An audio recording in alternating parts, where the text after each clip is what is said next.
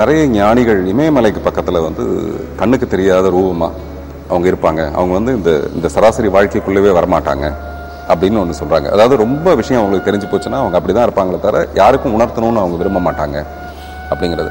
அதனால் என்ன விதமான லாபம் இருக்குது அப்படி ஒரு ஞானம்? ஞானம்ன்றது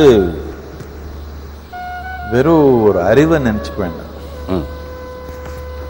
இப்போது இங்கே உட்காந்துருக்காங்க, இவர் இவர் பெரிய ஞானி, உங்களுக்கு புரியாததெல்லாம் அவருக்கு புரியுது. ஆனால் உங்கள் மாதிரி பேச முடியுமா? அவர் பேச முடியல, அவர் சும்மாவே உட்காந்துருப்பாங்க. அப்படின்னா அவர் ஒரு ஒன்றும் பண்ண மாட்டாங்கன்னு நினச்சிருக்கீங்களா? இறங்கி பாருங்கள் என்ன பண்ணுறாங்க அவர். உங்களுக்கு இந்த தண்ணிக்குள்ளே இறங்கி பாருங்கள், வேறு மாதிரி வேலை பண்ணுறாங்க அவர். உங்களுக்கு எது எது உங்கள் உடல் பற்றியோ உங்கள் மனத்தை பற்றியோ உங்கள் ஆன்மா பற்றியோ எது புரியலையோ அதெல்லாமே அவருக்கு புரியும். ஆனால் அவர் சும்மாவே இருப்பாங்க. இவர் சின்ன தம்பி, அங்கே ஒருத்தர் பெரியவருங்க அவர் இருக்காங்க, அவர் சும்மாவே உட்காந்துருப்பாங்க. ஆனால் அவர் பண்ணுற வேலை யாரும் பண்ண முடியாது. அவர் அப்படி தான் சும்மாவே உட்காந்துருப்பாங்க, பார்க்கறதுக்கு ரொம்ப வேலை பண்ணிடுவாங்க. ஆனால் இவர் செய்கிற செயல் எப்போதுக்கு இருக்கும். பிரபஞ்சம் இருக்கிற வரைக்கும் அந்த செயல் அப்படியே இருக்கும். என்னத்துக்குன்னா இது உடலில் செஞ்ச செயல் இல்லை, மனத்தினால செஞ்ச செயல் இல்லை, உணர்ச்சினால செஞ்ச செயல் இல்லை, உயிர்னால செஞ்ச செயல். இது நீங்கள் அழிக்கவே முடியாது, எப்பவுமே அப்படியே இருக்கும். ஸோ அவர் உயிர் செயல்படுத்தணும் தான் சும்மா இருக்கிறாங்க. உடல்ல செயல்படல, மனத்துல செயல்படல, உயிர்ல செயல்படணும் சும்மா இருக்காங்க. என்னத்துக்குன்னா அது எப்பவுமே இருக்கும், மக்களுக்கு எப்பவுமே அது அதனால பயன் இருக்கும்ன்ற நோக்கத்துல தான் அப்படி இருக்கிறாங்க.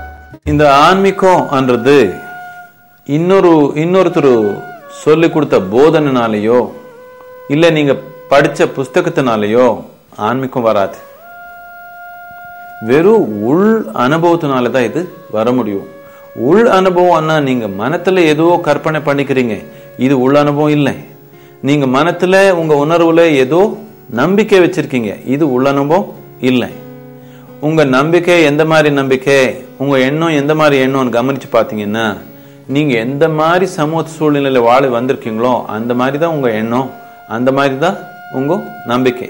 இல்லை அதுக்கு அனுசாரமாக இருக்கலாம், இல்லை அதுக்கு எதிர்ப்பாக இருக்கலாம்.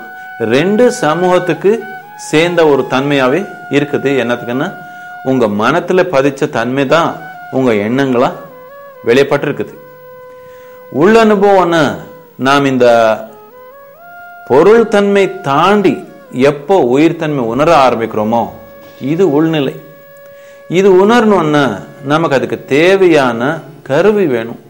இப்போ நம்ம கையில், இப்போ உங்கள் கையில் இருக்கிற கருவி, உணர்ற கருவி என்னன்னா வெறும் ஐப்புலங்கள். இந்த ஐப்புலங்கள் நீங்கள் நம்ப முடியாது. என்னத்துக்குன்னா அது உங்களுக்கு உண்மை என்னன்னு காட்டுற மாதிரி நிலையில் அது இல்லை. உங்கள் பிழைப்புக்கு எந்த அளவுக்கு தேவை அந்த அளவுக்கு மட்டும்தான் அது இருக்குது.